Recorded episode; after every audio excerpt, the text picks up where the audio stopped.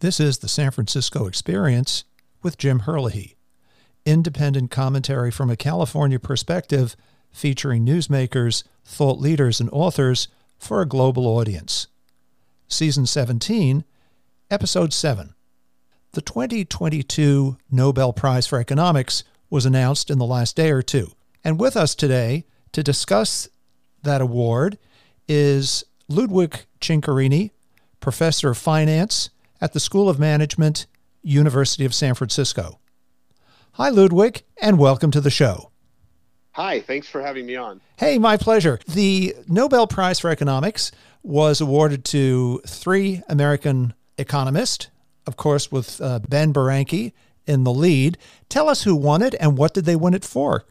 The three people who won the Nobel this year were Ben Bernanke, who, as you know, was former Fed chairman of the United States, of the Federal Reserve. Then there was Douglas Diamond, and he shared that also with Philip Dybvig.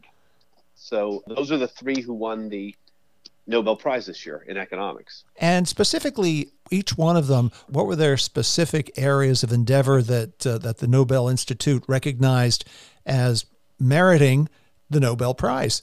So the the Nobel Committee gave it to them for quote their research on banks and financial crises. That's what they got it for. The Diamond and Dybvig got it for paper they wrote, uh, you know, centrally a paper they wrote many years ago on uh, explaining why banks exist and why banks are prone to bank runs.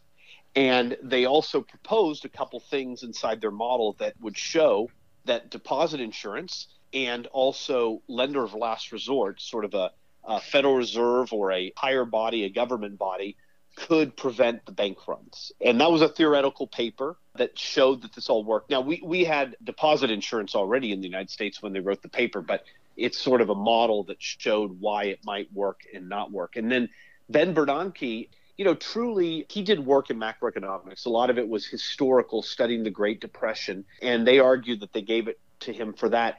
I, I personally think they gave it to him partly for his work as a Fed chairman, although typically you're not supposed to do that, or it's not typically been done. It's typically for a piece of work, but I think they combined it because their view was probably that he had contributed so much from sort of academic to practice that it was worth a Nobel Prize. Let's come back to those dark days of 2008, 2009, when the financial system seemed to almost seize up. And Ben Bernanke, then the, uh, the chair of the Fed, rode to the rescue. I mean, he seemed to be on the TV every day. He, uh, he, he really seemed to keep the financial system afloat. Is, is that correct, Ludwig? Well, I have to balance this, right? Yes, Bernanke had studied the Great Depression. He he was well aware of the issues at hand, and so I think he was on top of that. And he was, as you said, he was trying to do what he could, and he did a good job. You know, some of the, some of it though, the Fed was a little late. With I believe they could have started earlier. They could have saved Bear Stearns. They could have saved Lehman Brothers, which caused complete chaos. It's always hard, though, to know because I wasn't in the room with everyone mm-hmm. to know how much of it was politics and how much of it was a little bit of incompetence or late to the game. But having said that, you know, at the end of the day, the Fed did uh, learn from all the not, not only Bernanke's research, obviously, he learned from Diamond's research, he learned from many scholars in the area in international economics and macroeconomics. We had learned that you know, even Friedman and Schwartz, that in these crises, you have to really prop up the system in many ways with backstops, lenders of last resort. So it is clear that Bernanke understood that, and so they did a good job. I, you know, I should mention they did a good job. Could they have started earlier?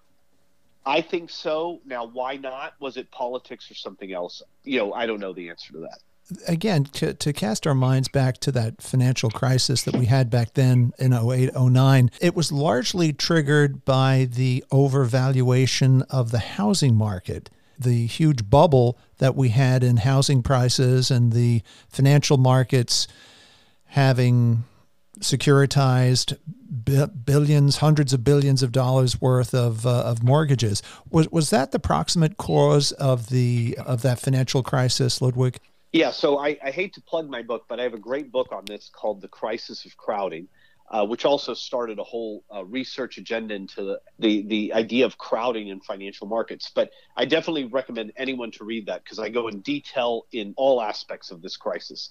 But to answer your question, yes, I mean, it was predominantly a housing market problem. Now, when we say uh, just more, it, it, wasn't just mortgages. It was we had an inflated housing market that was caused by lots of failures of our system, or what I call the circle of greed. In the book, I call it the circle of greed, which is every actor in our in our society played a role in this massive, massive crowding of the of the housing market, which also was a bubble of the housing market, and everyone was exposed to this from homeowners to banks to real estate agents. Everyone played a part in this massive. But yes, the principal cause was everyone in some fashion or another had levered themselves on the housing market. And if that market, for any reason, turned around, it would wreak havoc on all the way down the pipeline from homeowners to the investment banks to the banks to the uh, to the real estate agents to everyone and and that's what happened. Now, when you say crowding of the crowding of the market, just to, just define what you mean by crowding of the market. Crowding, it's still being developed. The term, you know, and sometimes it's used loosely. Um, in the in the case of the housing market, I don't consider it a typical type of crowding, but but it is nevertheless a crowding. It's when so many investors are investing in the same type of investment or same type of space mm-hmm. to where their very presence now determines the prices. And so if those investors decide to exit the space, they can wreak havoc on the market. So uh, let me give you a more uh, sort of a simpler example. Suppose some people are buying mortgages, but most people are buying a bit of everything. Well, when the mortgage the people on mortgages want to get out, they want to sell, there's probably enough demand out there because they're just a small fraction of the game, and there's other people that will take the other side. Mm-hmm. If everyone is piled into mortgages, and there's a small catalyst that uh, uh, that forces one or two to escape, as they escape and everyone else tries to escape, there's no one to to take the other side of the transaction, mm-hmm. and prices will just plummet very quickly. So I don't know if that makes sense, but that's kind of an example of the crowding. In today's market conditions, of course, we're 12, 13, 14 years on from that financial crisis. Do you see in today's market conditions, do you see crowding in a particular part of the market at all? There are pockets of crowding. I'm not on top of it enough to tell you exactly where I see crowding. Um, and that's just simply because I haven't looked today in careful detail at where it is. One area that people have been worried about, and and again, I'm I don't know if there's crowding, but people have been worried about some of the the the strategies that take to, that, that that try to take advantage of anomalies. Like the classic one is the value trade. You know that has been doing poorly for many years, and we haven't understood is it crowding or is it something else Th- that could be one but I, I, don't i can't really pinpoint you today with exactly space that's crowded. Uh, mm. Unfortunately, I'm, I'm sorry, I just haven't done my homework. Okay, let's come on to the other two gentlemen who who shared the Nobel Prize for Economics, Diamond and Dybvig. Tell us about the work that they did, and of course, all of us. I mean, everybody has a bank account. Everybody the banking system touches everybody in one way, shape, form, or another. Tell us about the fun, the, the research that they did on banks and how that impacts all of us. Yeah, so their research was really trying. You know, you have to remember they wrote this uh, at a time in the uh, 70s. Uh, sorry, actually, the paper's 1983. So 83, and you have to remember by then we'd already had banks and we already had deposit insurance, right? And so they were trying to build a model that tried to understand why is this important and what are the issues with this. And and the model is you know a typical mathematical model. And and what they first realized is that banks are necessary. And th- the way to think of it almost is that let's say you don't know if you need cash or you do. You know, it's it's an event you may not foresee. You you may need cash, you might not need cash, right? if you don't need cash, the best thing for you to do is put it in a CD or a long term investment instrument, right? Mm-hmm. Uh, if you do need cash, well, you need it in a deposit account to withdraw quickly. And in their model, you know, they there's uncertainty, and you don't know which you're going to be. You know, are you going to be the one who does need cash or doesn't? And so, one of the, the the benefits of a bank is that a bank can kind of like an insurance agency can pool everyone together and just have enough money for those people who end up needing the money, but didn't know they need they would need the money, right? Mm-hmm. And so I'm simplifying this, but essentially uh, that's what a bank can do. It, it kind of performs an insurance operation, which helps people, and that's why we don't directly do it, right? I don't directly lend to someone who needs a mortgage because what if I find out later I needed the money? Mm-hmm. Well, now I can't get my money anymore. And so a bank performs this intermediation, if you will. So that was the first part of their paper.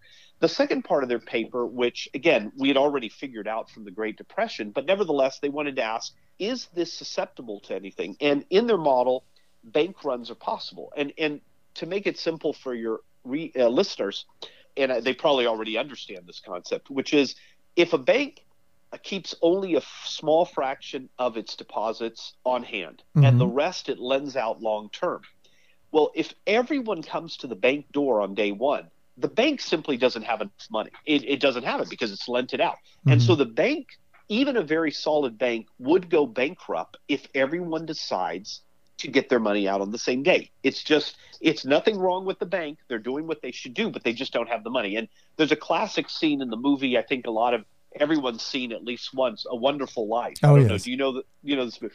So in that movie, things are different, but there's a great line that the main character says in that movie when they all rush in to get their money. He says, "You're thinking of this place all wrong." You know, he has that voice. I can't do it, but you're thinking of this place all. The money's not here. The money. Well, well, why? It's in Joe's house, and that's kind of the the great example is that any bank, even a solid bank, will fail if everyone goes to get the money because they they've invested it, and so what they realized as so did we because you know we had figured this out we had deposit insurance after the crash of 2933 that deposit insurance can stop this run and why does it stop this run because obviously if you know that the government will uh, or a federal deposit insurance corporation will pay you everything in your deposit account, you have no incentive to be scared and run. In their model and in real life, the scaring occurs because if you think the bank's going to go bankrupt, you know, run out of money, uh, you better get there first. And so it causes this effect that even people who don't need their money are going to run to grab it because mm-hmm. they don't want to they want to make sure they get it. So deposit insurance as we all know, I think, gives you that safety that if you don't need your money, you don't need to go get it because this this organization will pay you and guarantee all your money. And so that's what's so important about deposit insurance. And the last part of their paper uh, mentioned something that's very curious, especially what happened in the financial crisis of 08, 09. They said that a lender of last resort, like a government or a Federal Reserve, that goes in and buys the bank assets at the at the at a reasonable price also can stop the bank run. And what's interesting about that is in fact that's what what the Fed did in 2008 2009 they went in and either guaranteed or directly bought mortgages and so that helped prop up the system. I remember that. I remember that well. And of course, the, the Fed also played a major role in bringing different banks together Wells Fargo and Wachovia and uh, Bank of America and Merrill Lynch, not a bank, but nevertheless a shadow bank, if you will. So there were there were quite a few. So the Fed was was putting together a lot of banks to do precisely what you said to to ensure that there wasn't a run on the bank and to put them together with a stronger bank. That's right. And they learned a lot of that also through the long-term capital disaster of 1998, which where they learned that a lot of this is important to get people in a room to understand all the little pieces that are of the puzzle that that, that need to be uh, figured out. So yes, they did a lot of things. You know, they they started many organizations and as you know, they had banks buy each other. In some cases they were a little late to the game. You know, and again, I don't know that's just the natural human nature, which is it takes time to realize, oh boy, we're in trouble. And then what do you do? Right. And so it could have been partly that. It could have been politics. It could have been other things. But eventually, they got on the track to save the system. So essentially, this no, the Nobel Prize for Economics this time around being shared by Bernanke, Diamond, and Dybvig is largely in recognition of the great work that, or the, the great work that was done by the Fed and regulators in the 08 09 crisis, where these concepts were actually put into play by regulators and, and the Fed. Yes, yeah, that's the way to describe it. yeah. yeah. And at this point, Ben Bernanke, of course, uh, he's 68 years old. He retired from the Fed, what, about 10 years ago? I, it was during the Obama administration, I guess, when he, uh, he was not reappointed or he stepped down. What is he doing today?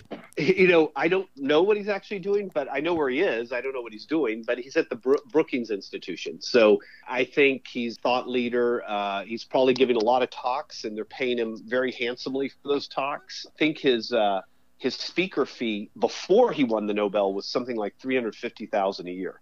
It's good to be Bernanke, as I always say. it's good to be Bernanke. In fact, if if Ben is listening out there, feel free to have me team up with you at any of these talks and just uh, give me a fraction of what you're getting paid. Now, Ludwig, yeah. of course, thankfully, we overcame the crisis of 08, 09 as a result of the, the work of these uh, these three great economists. Let's move on to the uh, to the crisis at hand, if you will, which is inflation. And mm-hmm. inflation is running at a uh, at a, a 40 year high today. Chairman Powell and the uh, and the Fed is is acting in a very aggressive, some would say hawkish manner to raise interest rates in the hope of cooling the economy and thereby slowing down the rate of inflation. Give us your thoughts on where we stand with inflation and the action that the Fed is taking. Is it enough? Is it too much? Are they being too hawkish? We hear talk about are they going to pivot? Where do we stand? It's a great question. Um, I would love to b- give you the answers to that, and but unfortunately, I, I will give you an opinion, but I want to be very clear to your listeners that the opinion should be discounted heavily because I'm just not looking at this on a day-to-day basis, and I think to really understand inflation and the macroeconomy, you really have to be paying attention to it very well and thinking thinking at a very high level. And I'll give you an example of that, right? There, the Wall Street Journal had this piece that was written, and it's in my blog, by the way, on my Nobel blog this year. I put it in. And they had uh, something like 17 Nobel Prize winners write a document to help Biden with pass his big spending plan. And all these Nobel Prize winners in this document said, inflation's not an issue. We don't have to worry. And now remember, this was published in, I believe, September 2021. Okay. Mm-hmm. And I could have some of these details right. So they all claim that you know this extra spending would not impact inflation. I, am not pointing out to criticize them, although you might want to do that too. But I'm pointing it out to say that here are so-called experts that all got it wrong. And part of the reason I think they got it wrong is because they they aren't doing what I just said. You have to be paying attention to it on a regular basis and you have to be thinking deeply about it. You can't just have a good credential like a Nobel Prize and say, oh, inflation's not going to be a problem. It, it, requires a lot more effort. Mm-hmm. And so I won't say that I, I've done that effort, so I also don't know. But now you asked a question about inflation. It is high, it's very high compared to what the U.S. is used to. In fact, it's getting to a point of you know, getting, I, I, don't think it'll get to that point, but what we used to call moderate inflation that you'd experience in Latin America. And so it is high. Uh, the Fed is, as you know, raising rates very aggressively. Is it too much? I really can't answer that, but I can tell you this: some people think of of the Fed as a rule based system. So there are rules out there like the Taylor rule, uh, which is a, a rule for how the Fed should raise rates. And the Fed is raising rates much more aggressively than that simple Taylor rule. I don't know if your if your listeners are familiar with the Taylor rule, but it's a it's a rule that came out of a paper that was written by an economist at Stanford, and and then it's just kind of a guideline to what the federal funds rate should be uh, based on the target inflation rate and the current inflation rate and some other things in the economy. And so uh, they are raising much more aggressively. So is it too aggressive? If you believe in these rule based systems, some people would say it might be too aggressive. So let's look at the positive side, though. If it is too aggressive, what does it mean? Well, it will mean that we're going to get a recession. You know, some people think we're already in a recession, but we're going to pay the price in terms of recession. The positive part about it is it should help inflation come down. There's a trade off there. But I can't really tell you from my own research because I haven't done it on whether it's too aggressive, too fast, or it's actually exactly what's needed. But, you know, as you probably know, and we all feel it, the inflation is real. We have to remember how many people suffer. Most people in America, these type of you know high inflation their their wage isn't keeping up with it their bills are getting bigger and it's that's me as well right i've noticed that my electric bills are higher i've noticed that my gas filling the tank costs a lot more i've noticed this almost everywhere i go my grocery bills are higher hopefully we get this under control because um, hurts American families tremendously. And some of this, by the way, I believe is self induced, but I'll stop there because I've been really rattling on for someone who doesn't have really any valid opinion. Ludwig, in the remaining couple of minutes of the, uh, the podcast, you referenced your blog on the Nobel Prize. Where can our listeners read your uh, blog? Why don't you give the, uh, the coordinates for that? Yeah, sure. All they have to do is go to ludwigbc.com ludwigbc.com, and then just go under the note. Like you know, there's a there's a heading Nobel blog. They click on there and they can they can read it. Okay. They can even send me comments if they want. Okay, so that's ludwigbc.com. That's right. Very, very good. Well, Ludwig, once again, thank you very much for joining us today and shedding light on the uh, this year's Nobel Prize for for economics. And we'll look forward to having you back again when the Nobel Prize is announced next year. Oh, that sounds great. Thank you very much, and uh, and have a great day. And hopefully, inflation's not hurting you very much. Many thanks, Ludwig. And for our listeners, today's episode is number 331 as we continue to mark our second year. With a global audience in more than 65 countries, the San Francisco Experience is featured on 19 platforms Apple, Spotify, Amazon Music, Pandora, among others. This has been the San Francisco Experience with Jim Herlihy coming to you from San Francisco.